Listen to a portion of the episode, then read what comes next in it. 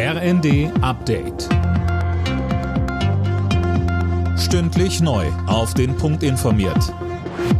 Ich bin Finn Riebesell. Guten Tag. An den Flughäfen Frankfurt und München fallen morgen fast alle Lufthansa-Flüge aus. Die Airline reagiert damit auf den von der Gewerkschaft Verdi für morgen angekündigten Warnstreik des Bodenpersonals. Imme Kasten. Betroffen sind mehr als 130.000 Passagiere. Allein in Frankfurt streicht die Airline fast 700 Verbindungen.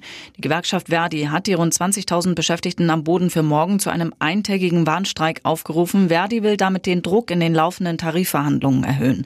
Die Lufthansa spricht von einer frühen Eskalation, die einen enormen Schaden anrichtet.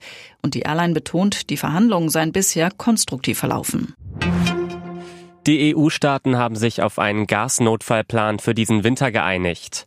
Grundsätzliches Ziel ist, 15 Prozent Gas einzusparen.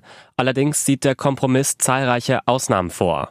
Erst gestern hatte Russland angekündigt, die Lieferungen über Nord Stream 1 weiter runterzufahren.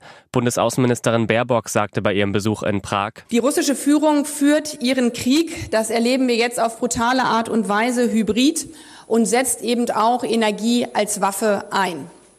Deshalb ist es so wichtig, dass wir uns unabhängig machen von fossilen Lieferungen aus Russland.